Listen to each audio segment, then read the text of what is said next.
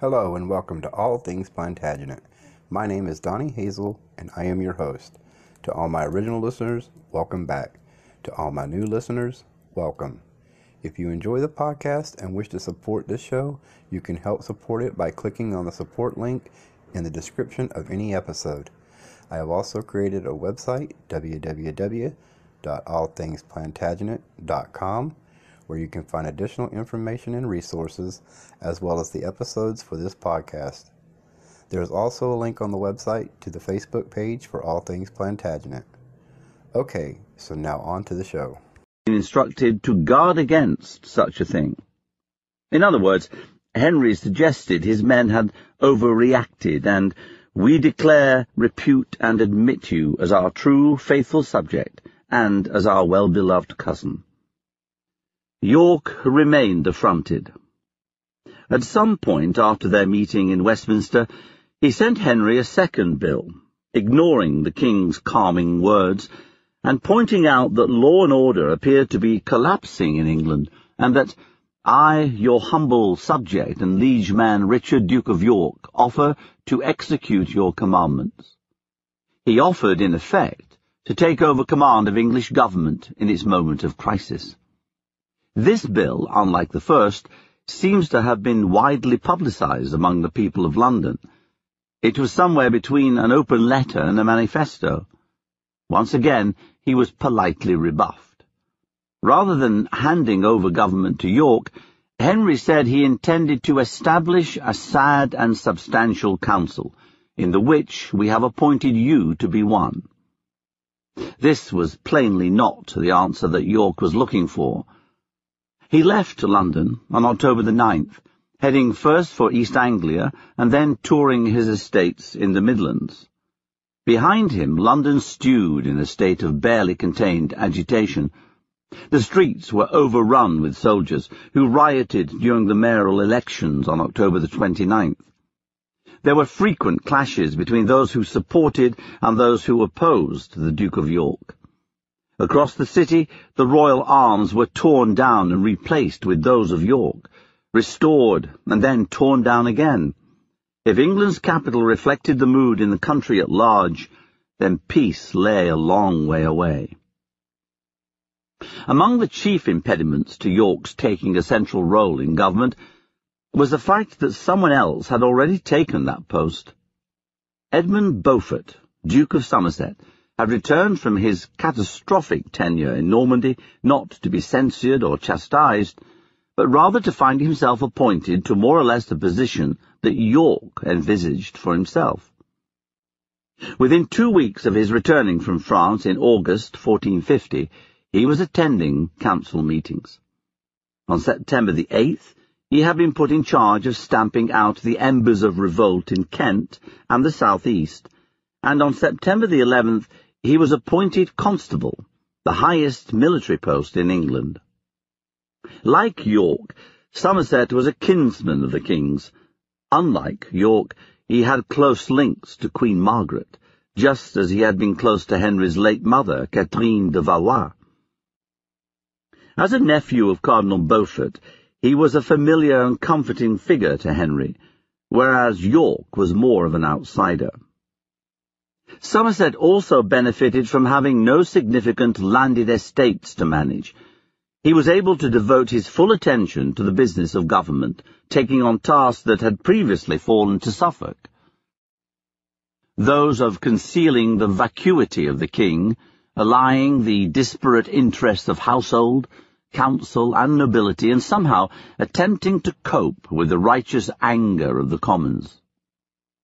Assuming this task set Somerset on a direct collision course with York, tension between the two men would dominate politics over the course of the next five years. Parliament met at Westminster on November the 6th, 1450, and immediately the two dukes and their supporters collided.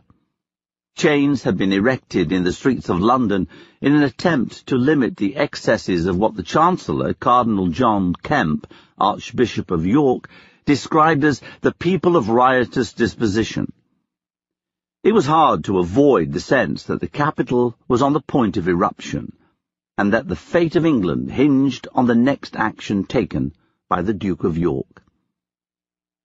He arrived at Westminster on November the 23rd, one day before John Mowbray, Duke of Norfolk, his chief ally since his return from Ireland. Both men, and indeed all the lords who attended the November Parliament, brought with them large retinues of armed men. The author of one chronicle of the period describes seeing York come riding through the city his sword borne afore him, a mark of great pomp and authority. There was an atmosphere of barely restrained violence. One important element in York's adoption of the mantle of reform was to take a bitterly critical stance toward the traitors who had allowed Normandy to be lost. No one was under any illusion. This meant Somerset. On November the 30th, a series of rancorous arguments broke out within the Parliament chamber at Westminster Hall. Several MPs demanded that justice be done against those who had failed so miserably to protect the King's possessions in France. During Parliament's session, Somerset was staying at Blackfriars, a pleasant Dominican house within the western wall of the city just next to the Ludgate, at the point where the River Fleet spilled down into the Thames. On Tuesday, December the 1st, while the Duke was eating, a large band of soldiers tried to break into the house in an attempt to arrest him. The danger to Somerset's life was so acute that he was smuggled out of the house by the riverside quay and taken downriver on a boat, while the rioters remained at Blackfriars, ransacking and looting. Intriguingly, Somerset's saviours were the Mayor of London and another increasingly close Yorkist ally, Thomas Courtenay, Earl of Devon, who was said to be acting on York's direct instructions. Earlier that day, the same group of men had authorized the public execution of a rioter. As London streets seethed with protest and disaffection, York was attempting to play both reforming firebrand and lawgiver. Like the late Humphrey of Gloucester, whose memory he seemed increasingly to cherish and defend, York wished to use his popularity with the common people as a platform from which to disrupt the political process and state his own claim to preeminence. In fact, he was just being a nuisance. It wasn't York's actions that eventually put the city into some sort of order, but a parade of all the lords of England united, riding through London on December the 3rd.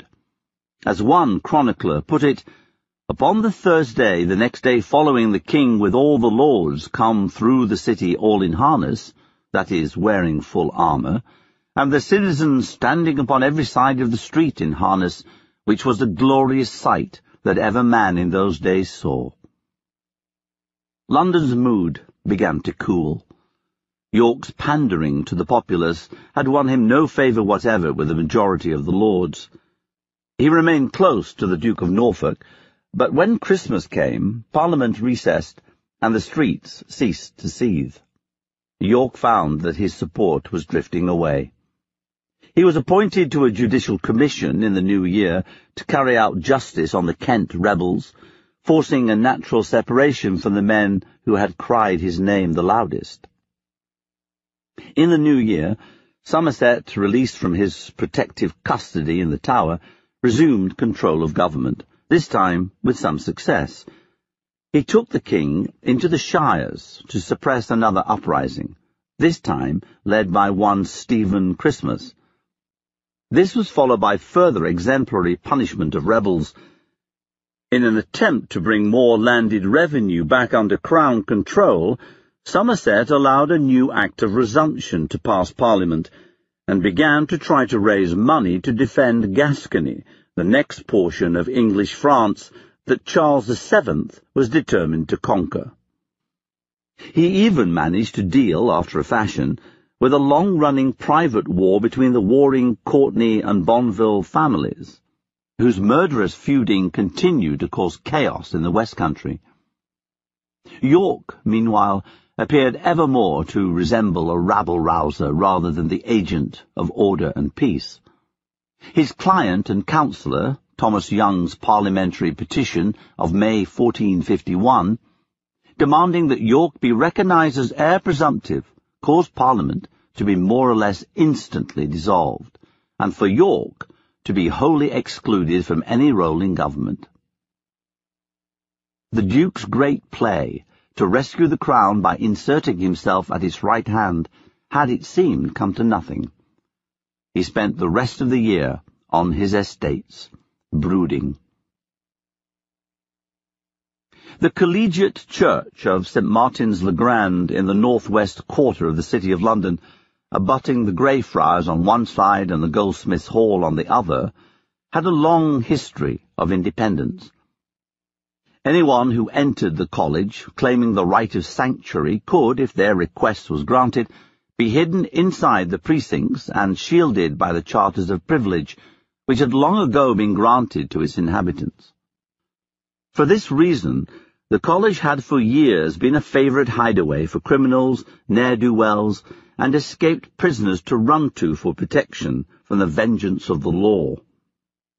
Among its community in January 1452 was Sir William Oldhall, Chamberlain to the Duke of York, and a prominent politician who had served as a Speaker of the November 1450 Parliament.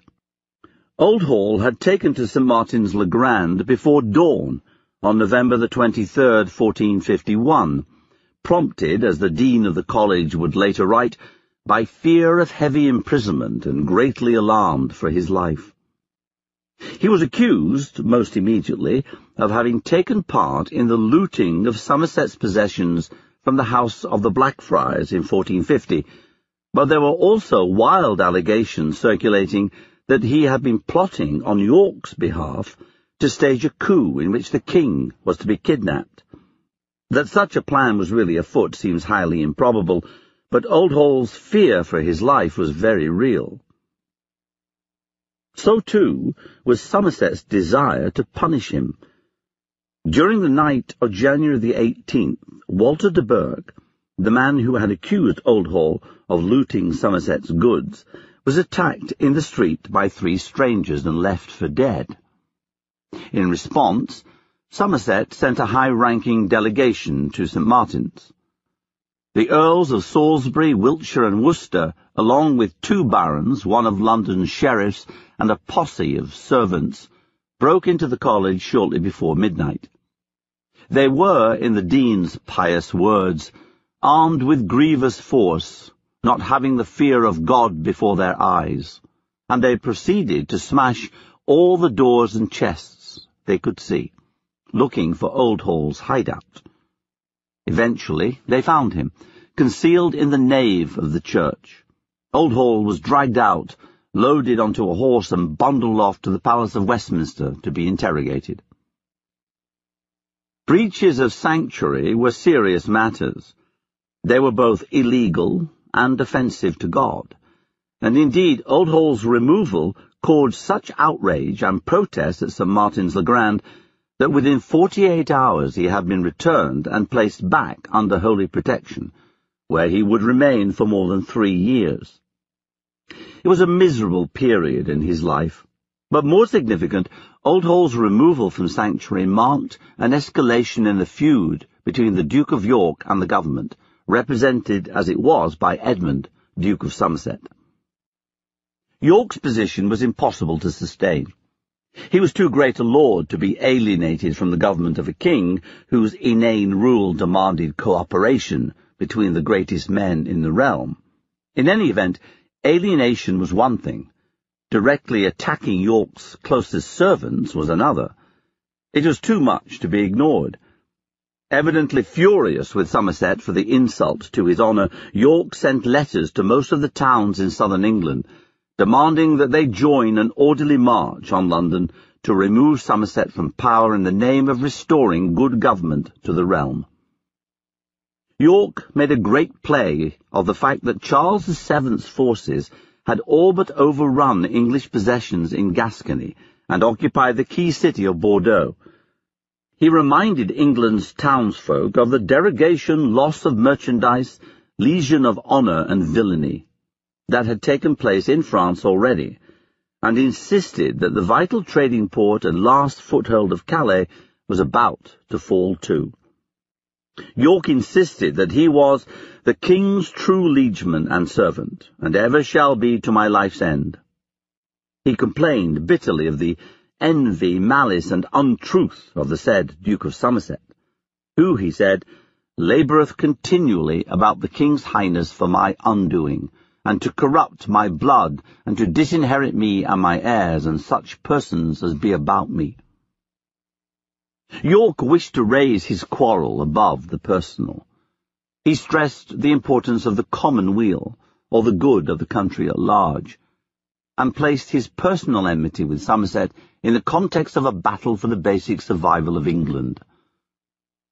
Seeing that the said Duke ever prevaileth and ruleth about the king's person, and that by this means the land is likely to be destroyed, I am fully concluded to proceed in all haste against him, with the help of my kinsmen and friends, in such wise that it shall prove to promote ease, peace, tranquillity, and safeguard of all this land, he wrote. Then, as his letters circulated, York ordered the tenants of his broadly scattered estates to take up arms and march once again with him to London. As York marched south at the end of February, Somerset brought the king and an armed retinue out to meet him. While York had his personal retainers and two significant allies in the Earl of Devon and Lord Cobham, the king was joined by a large number of bishops and at least sixteen other lords, including the three other most senior dukes in the land, Exeter, Buckingham, and Norfolk, York's erstwhile ally. It was a show of near total unity from the lords. The royal force camped at Blackheath, and York eventually brought his several thousand men to rest about eight miles to the east at Dartford.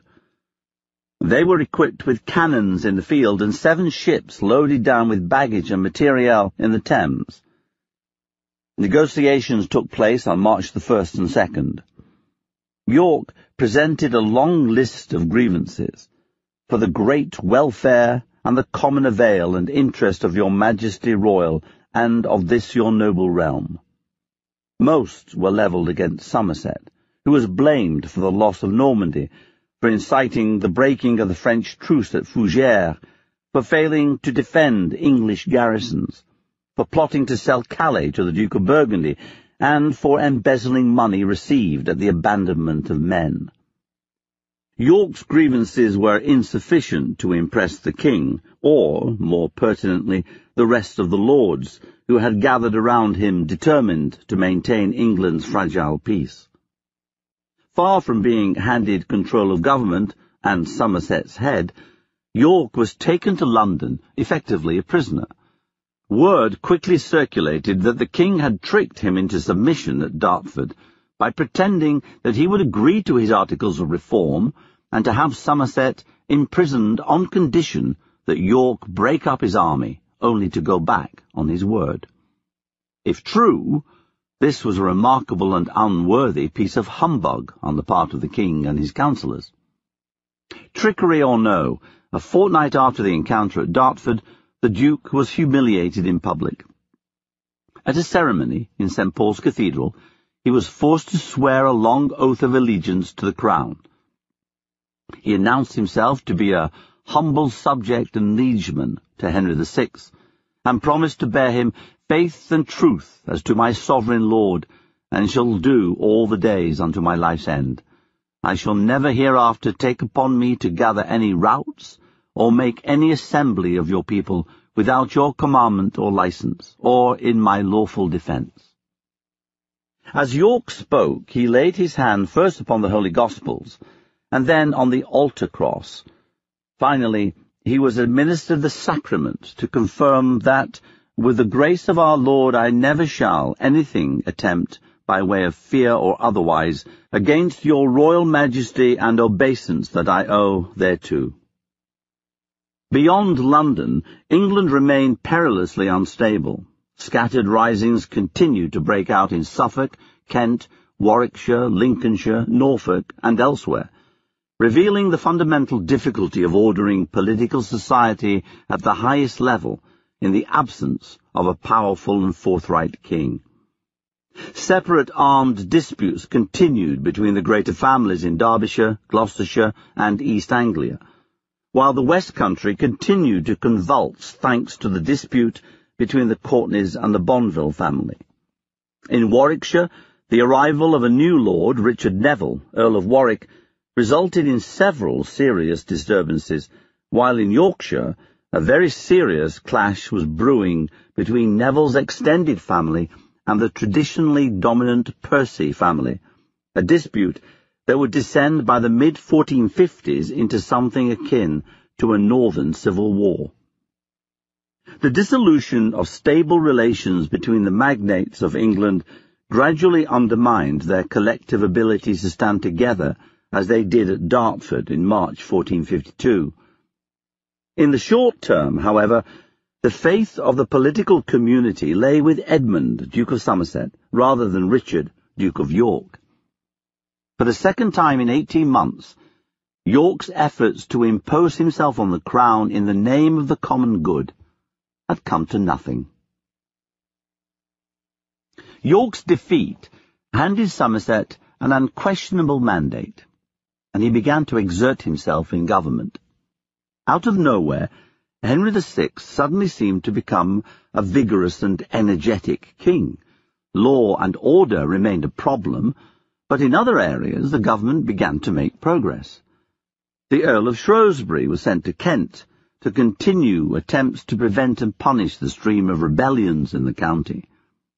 Judicial proceedings were launched against those who had supported York in his abortive Dartford rising, including a thorough destruction of Sir William Oldhall.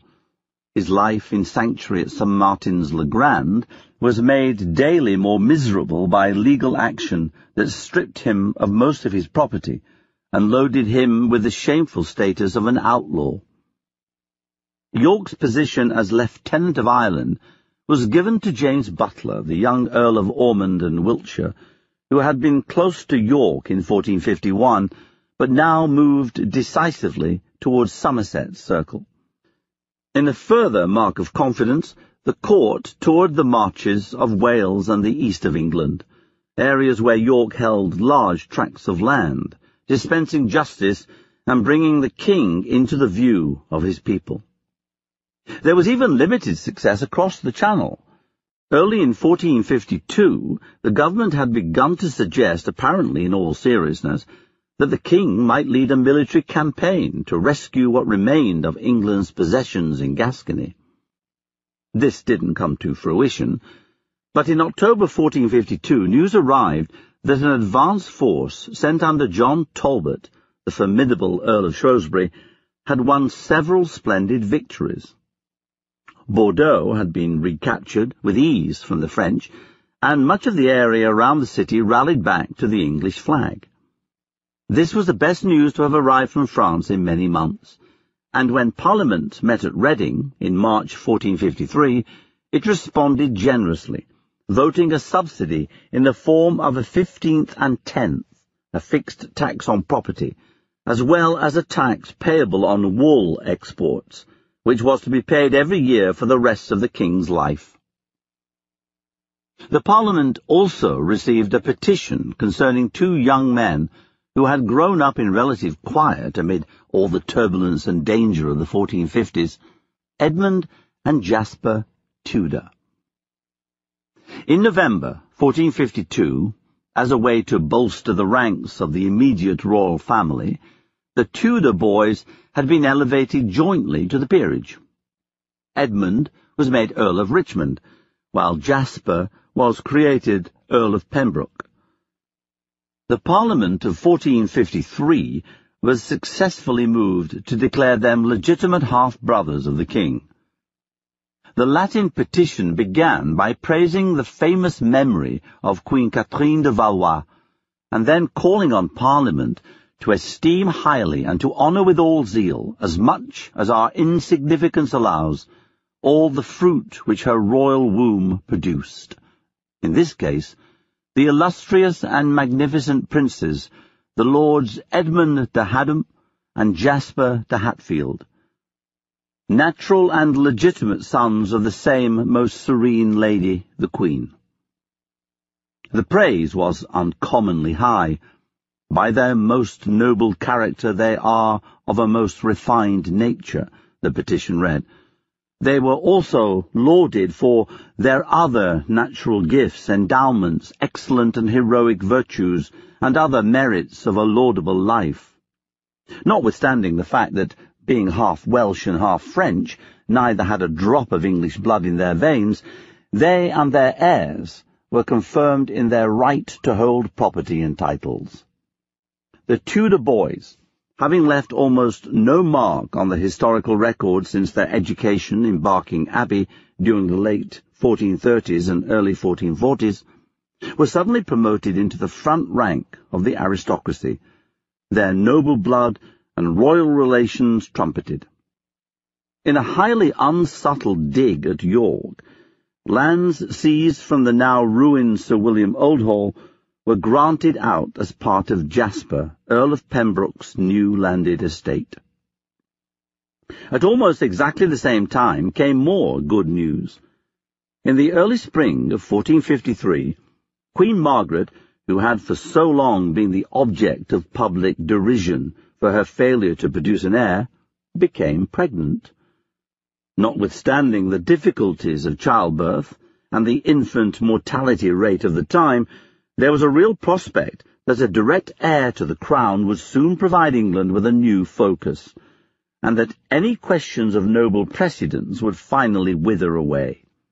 The Queen was delighted, and on discovering her pregnancy immediately set out for Walsingham in Norfolk to give thanks at the famous shrine to the Virgin Mary. Henry VI rewarded the servant who brought him the news with a jewel known as a demi-saint. All England stirred in happiness. Even York's wife Cecily, whose relations with the Queen were more cordial than those between her husband and the King, was moved to write to Margaret, remarking that her unborn child was the most precious, most joyful, and most comfortable earthly treasure that might come into this land and to the people thereof. Finally, after so much misery, so much strife, it appeared that God was smiling on the reign of King Henry VI. Then, on July the 17th, 1453, in a field near Castillon, a town on the banks of the Dordogne, just 26 miles east of Bordeaux, an English army under Talbot was annihilated by the cannons and cavalry of a French force commanded by Jean Bureau. Talbot, the brilliant veteran of half a century of warfare, who was known as the English Achilles and the terror of the French, died alongside thousands of his men, charging headlong into a hail of artillery fire. The English were routed, and within three months Bordeaux would once again fall under French control. It would prove to be the final, unequivocal defeat in a war that had been waged since 1337 and was greeted in England as the calamity it was. No one reacted more terribly to the news than Henry VI.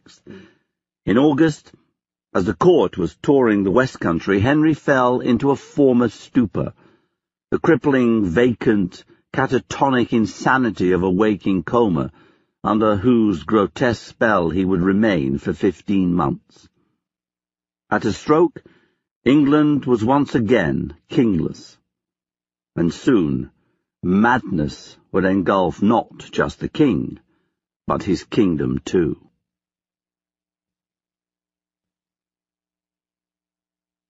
Chapter 9 Smitten with a Frenzy Henry's illness came upon him while he was staying at his hunting lodge in Clarendon, near Salisbury. It struck suddenly and overwhelmingly, and although for several weeks the king's condition remained a secret, when he failed to recover it became impossible to conceal the fact that he was profoundly and shockingly unwell. The men around him had no specific name for his ailment. They could only describe its symptoms. The king suddenly was taken and smitten with a frenzy, and his wit and reasons withdrawn, wrote one. To another, he was merely sick. He became completely helpless, removed both from his wits and the world around him to the point of total vacuity. He recognized no one. He couldn't speak or respond in any way to questions. He could neither feed nor clean himself, since he had no control of his arms or legs, and couldn't even keep his head up. He had no sense of time. No physician could stir him. No medicine could stimulate him. His grandfather, Charles VI of France, had also suffered numerous bouts of insanity, but whereas Charles's madness had led him to scream in pain, smear himself in his own waste, and run, deranged, through the royal palaces, Henry was simply mute and inert, a kingly nothing. Even when sane, Henry had been a fairly weak and impotent force in government. Now that he was so obviously indisposed, however, Somerset and the rest of his councillors were presented with a dire problem. When the king was healthy, they possessed an animated, if ineffectual, puppet through whom government could legitimately be carried out by a small group working as his chosen ministers. But with the king devoid of reason and will, their mandate to rule in his name disappeared. The king had all the will and capacity of a newborn baby, which meant that a situation similar to Henry's long minority in the 1420s was once again upon the realm. There was a royal person who could be said to reign, but he had no ability whatever to rule. Just as in the 1420s, a communal response was required. Although the turbulence in England and the dire situation in the meagre rump of English France demanded constant attention, a political reaction to Henry's illness was nevertheless delayed as long as possible, probably with the dual aim of hoping, rather vainly, that he would recover, and waiting for the Queen's pregnancy to run its term. The second of these came to pass, on October the 13th, 1453, the feast day of Edward the Confessor, one of the holiest and most venerated saints in England, with special importance to the royal family. In a chamber at Westminster, Margaret of Anjou was delivered of her first child, a boy. The child was called Edward, a princely name that not only spoke to the auspicious day of his birth, but recalled times of greater glory, the days of the baby's great-great-great-grandfather, Edward III. Wherefore the bells rang in every church, and Te Deums were sung, wrote one observer. The Duke of Somerset stood godfather at Prince Edward's baptism. If the birth was cause for great joy, it was also clear that the torpor of the boy's father could no longer be ignored. It was important to construct a working government, and it was vital that this government should be genuinely inclusive. The king's mental collapse had coincided with, and may indeed have contributed to, a huge escalation of violence, particularly in the north of England.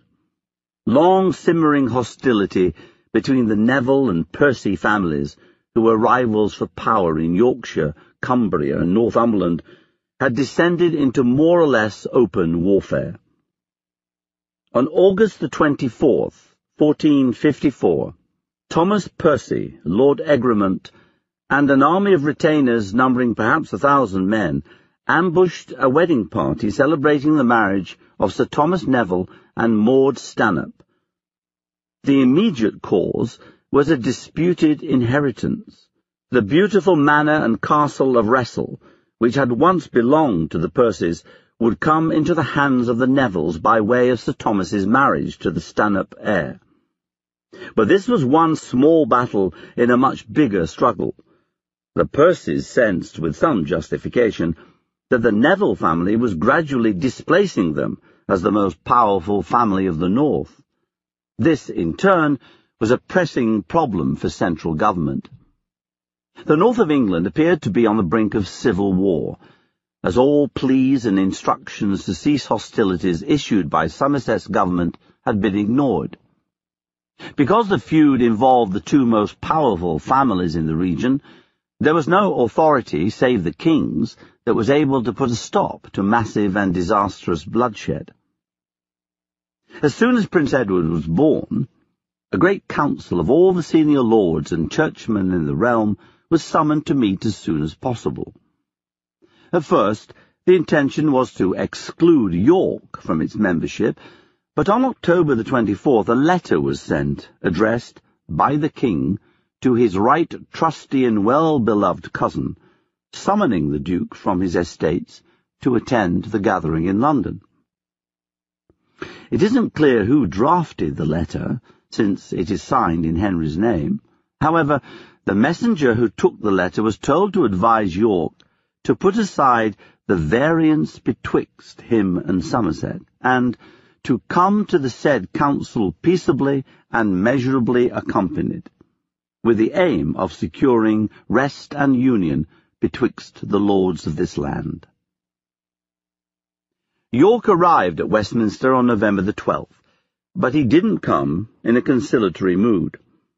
His first action was to have his sometime ally, the Duke of Norfolk, launch a vehement attack on Somerset before the council, once again accusing him of treason in losing France.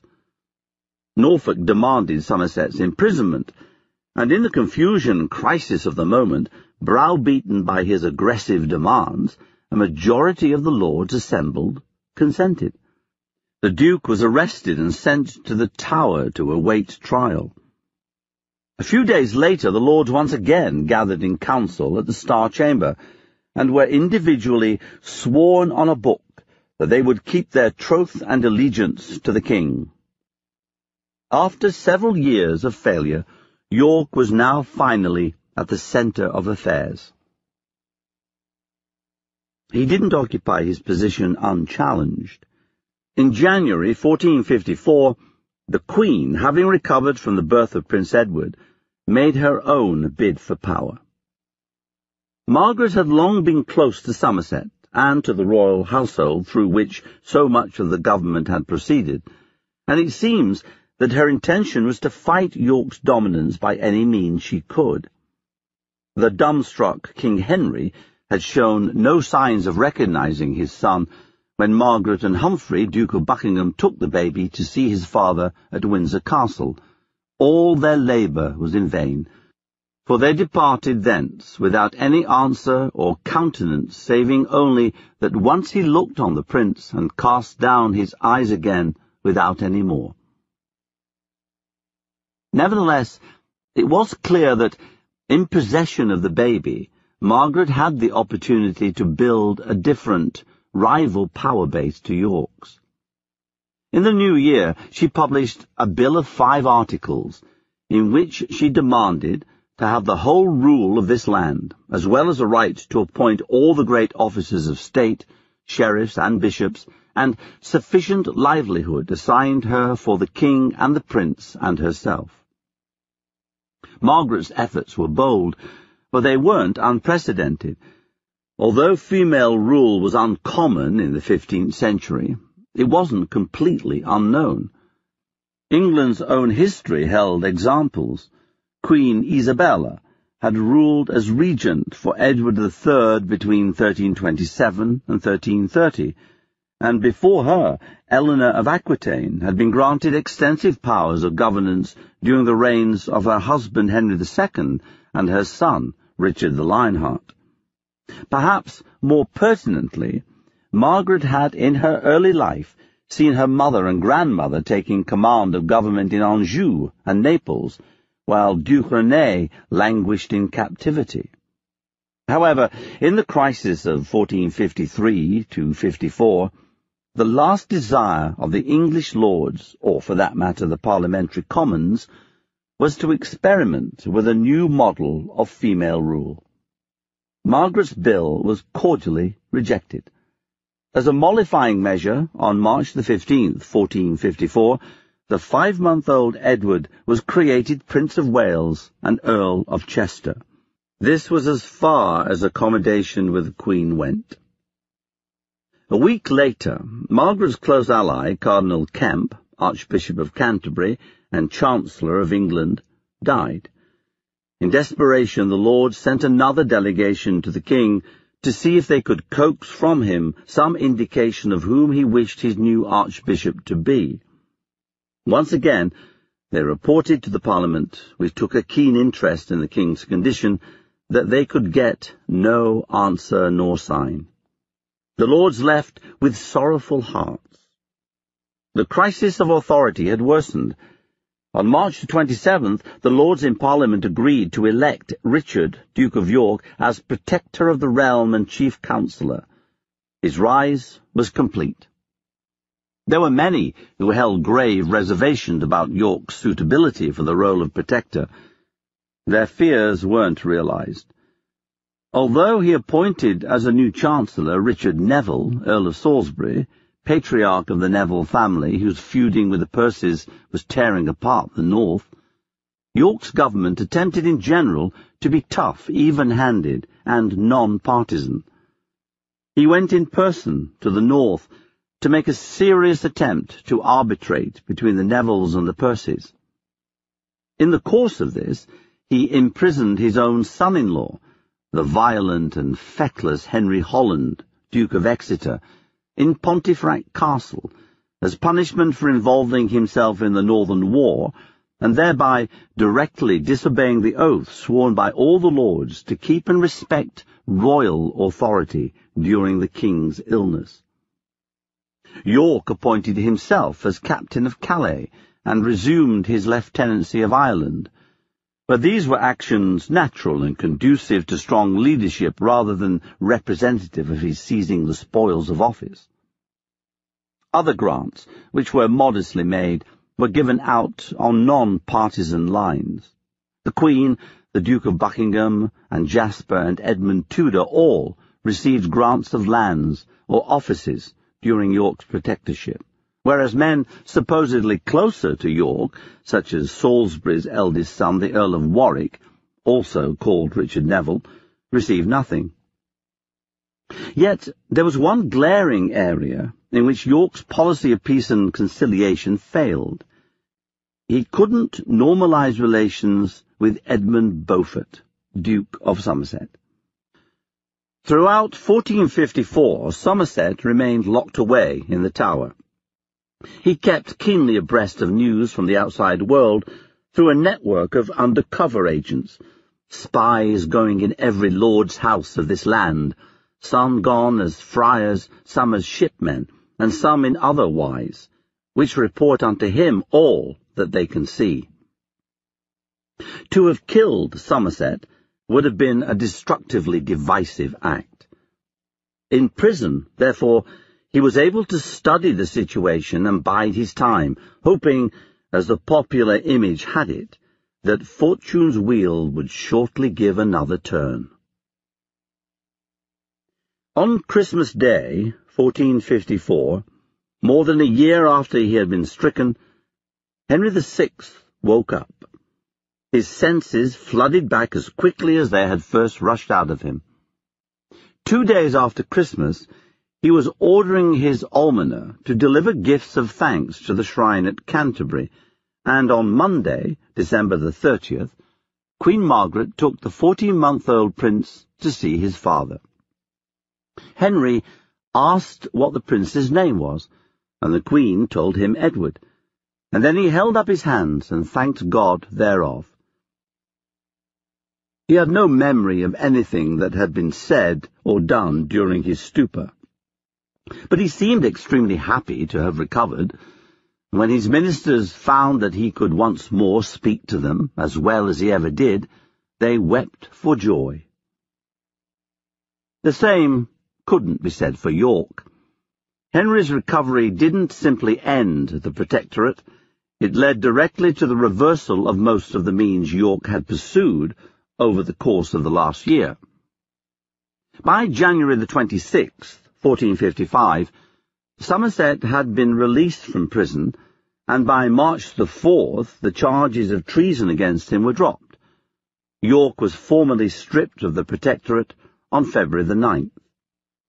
In a sign of the absolute repudiation of York's primary case against Somerset, that he was treasonably negligent in his dealings with the French, York was stripped of his captaincy of Calais, and it was awarded once more to Somerset. York's ally Richard, Earl of Salisbury, was forced to resign the chancellorship. In mid-March, Salisbury's son, the Earl of Warwick, was ordered to release Henry Holland, the scheming and belligerent Duke of Exeter, from his entirely deserved place in prison at Pontefract. As Somerset and his allies raced back into their old positions in government and at the side of the king, York and the Nevilles were forced to abandon court. Despite the Protector's genuinely purposeful actions in trying to maintain government during the royal madness, he now found himself stripped of his posts, authority, and dignity, as though he had been a usurper. The only possible conclusion York could draw was that with Somerset beside the king, he would forever be treated as an enemy of the crown denied his proper place in the realm, as if he were nothing but a scoundrel and a rebel. York had been bound by the king and a council of the lords to keep his peace with Somerset until June, on pain of a fine of twenty thousand marks. But peace was no longer an option. With the Nevilles, York now went north to follow the only course of action that was left to him he began to raise an army. York and the Nevilles, led by the father and son earls of Salisbury and Warwick, were now thrown together in a friendship of common cause. Between them, they controlled much of northern England, and since the Nevilles existed in a state of war readiness owing to their struggles with the House of Percy, it didn't prove difficult for the allies to raise their retainers to form a small army during the spring of 1455. They had, by their own later admission, great might of men in diverse countries, much harness, that is, armour, and great habiliments of war. It's important to note that for York the purpose of raising an armed force was to remove Somerset and the traitors around the king. This, to his mind, was a very different matter from rebellion, and certainly dynastic rebellion against Henry VI himself. It's questionable, however, how many of the men who served beneath him would have appreciated the subtle difference. All the same, they were raised with efficient haste in April and May, and the news of York and the Nevilles' mobilization, although perhaps not its scale, soon reached the court and council at Westminster. Somerset, at this point, panicked and dithered. Notwithstanding the London populace's general preference for York over him, the obvious course of action ought still to have been to raise a royal army, set to defend the capital, and allow a repeat of the Dartford conflicts of 1452 to occur. Instead, a decision was made to move the king's household and the lords attending the king north. A great council, not quite a parliament, although the summonses went out on a broad scale to England's lords, along with a selection of hand-picked knights expected to be favourable to Somerset's regime, was called to meet at Leicester, a town in the heart of the Duchy of Lancaster, the king's private landholding. York and his allies were invited, so it seems thus at least one aspect of the Dartford episode was in mind, the government hoped to impose a new settlement upon Somerset and York, and, most likely, one that would embarrass York in public with an oath of loyalty of the type he had been forced to swear at St. Paul's. This wasn't something York was prepared to countenance. He may also have thought of the fate of Humphrey, Duke of Gloucester, who had been summoned to a parliament in Bury St. Edmunds in 1447, and had never returned. There was the distinct possibility of armed confrontation at Leicester. In mid-May, as the king and his supporters prepared to travel north, requests were sent to lords and townsmen along the route, requiring them to send armed men to the king, wheresoever we be in all haste possible. The destination for assembly was the town of St Albans, in Hertfordshire, which lay conveniently along the road between London and Leicester. On the morning of Tuesday, May the 20th, the King and his entourage set out from Westminster along this very route. Ahead of them went messengers with letters to York, Salisbury, and Warwick, demanding that they disband their armies immediately and come to the king attended by no more than 160 men each in the Neville's case and 200 in the case of York. By the time the letters reached York and the Nevilles, they had reached Royston, a town a few miles southwest of Cambridge and less than a day's ride from St Albans. They replied to the orders to disband with a letter addressed to the Chancellor who had replaced Salisbury, Thomas Bourchier, the 44-year-old Archbishop of Canterbury. We hear that a great rumour and wonder is had of our coming, and of the manner thereof, toward the most noble presence of the King, our most redoubted sovereign lord, they wrote. It was vital for York and his allies that they should establish themselves as the true defenders of the common good, in the face of Somerset's treacherous government. So they added, We intend not with God's grace to proceed to any matter or thing, other than with God's mercy shall be to his pleasure the honour, prosperity, and weal of our said sovereign Lord, his said land and people. More ominously, the Yorkists also promised the Chancellor that for the sake of the kingdom they would do whatever accordeth with our duty, to that may be the surety of the king's most noble person, wherein will neither spare our bodies nor goods. By the time the letter reached Chancellor Bourchier, the king's party had left Westminster. The men around Henry hardly consisted of a partisan group. The king was attended by men as diverse in their political outlooks as his faithful half-brother Jasper Tudor Earl of Pembroke, the Percy Patriarch, Henry Percy, Earl of Northumberland, the independent-minded Humphrey, Duke of Buckingham, the former Yorkist ally, Thomas Courtenay, Earl of Devon, and the Earl of Salisbury's brother, William Neville, Lord Fauconberg. Other great nobles included the Earl of Wiltshire and Lords Clifford, Roos, Sudeley, Dudley, and Berners. Perhaps in anticipation of confrontation, Queen Margaret was left behind, and only one bishop travelled with the king, although several others probably followed at a safe distance. The party passed out of London, and by nightfall on Wednesday, May the 21st, they were lodged in Watford, seven miles south of St Albans. At dawn they rose to continue their journey, planning to arrive in the town in good time to settle and enjoy their midday meal at the splendid abbey. But as morning arrived, so did a messenger, bearing the alarming news that York and his army were close by. They had camped the night in Ware, and weren't only ahead of the king's party on their way to St Albans, but were said to have with them around three thousand men. The king's party numbered closer to two thousand.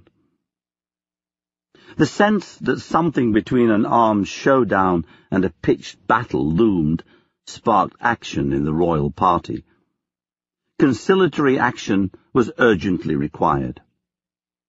Early on the morning of Thursday, May the 22nd, Somerset was abruptly relieved of his post as Constable of England, by which he commanded the King's military forces.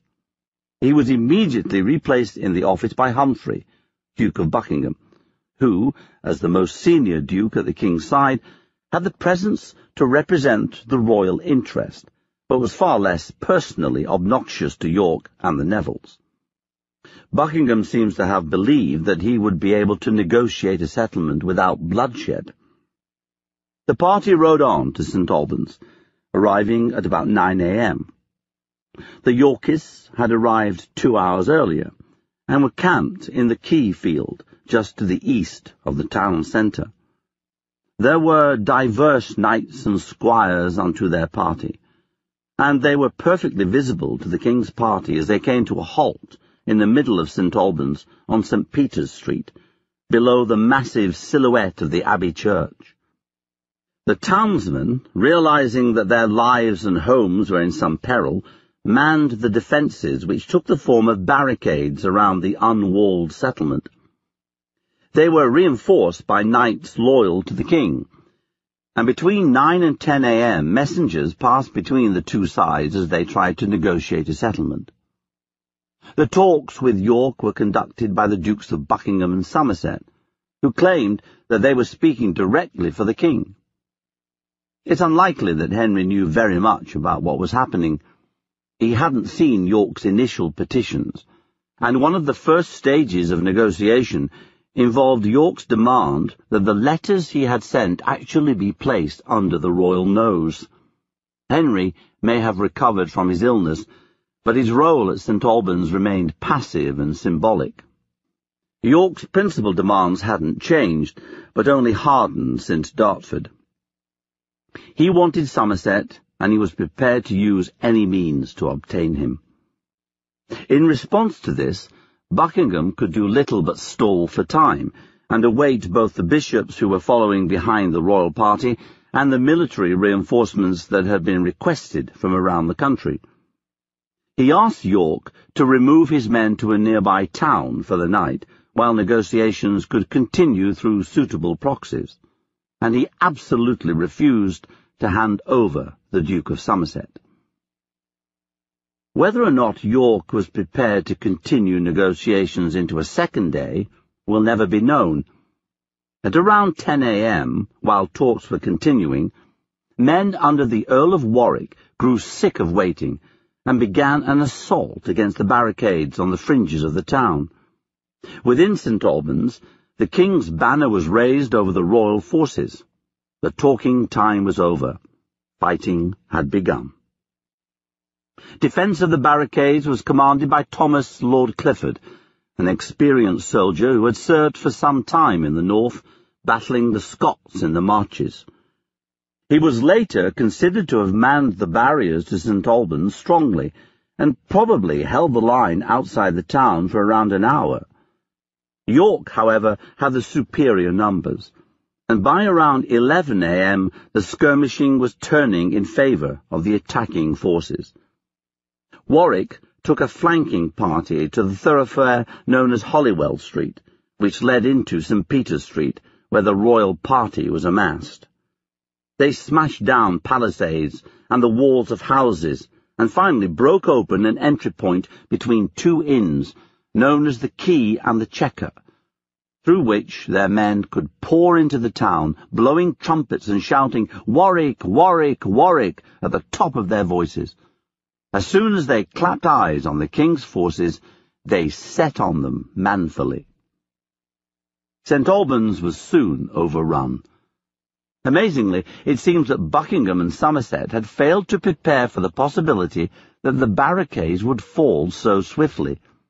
For as the town bell was rung in urgent alarm, and fighting spilled from street to street, there was a general scramble for the defenders to pull on their full armour. They were unprepared and overwhelmed, and when one of York's allies, Sir Robert Ogle, brought several hundred men crashing into the marketplace, blades slashing and arrows fizzing through the late morning air, the short conflict was effectively decided in favour of York's men. From the puncturing of the barriers, the fighting lasted around half an hour, but it was a shocking experience all the same. In the middle of the melee stood the king himself, terror presumably spreading across his pale, round face, for the son of Henry V had managed to reach the age of thirty-three without ever having stood before a siege or in the chaos of a battle. Like the best of his lords, he was imperfectly armoured, and was lucky to survive when a stray arrow blooded his neck. Forsooth and forsooth, the king is said to have remarked, employing his favourite and only oath. Ye do foully to smite a king anointed so. For his protection, if not the maintenance of his royal dignity, Henry was hustled into a nearby tanner's cottage to hide while the street fighting played out. As he left, his banner, which in every battle was to be upheld to the death, was easily pulled to the ground, its defenders scattering into the streets. After only a short stay in his reeking hideaway, Henry was captured and taken away to proper safety in the precincts of the Abbey. York's men had absolutely no interest in doing him physical harm, for it was a crucial component of the Duke's political campaign to argue that he was fighting for and not against the king.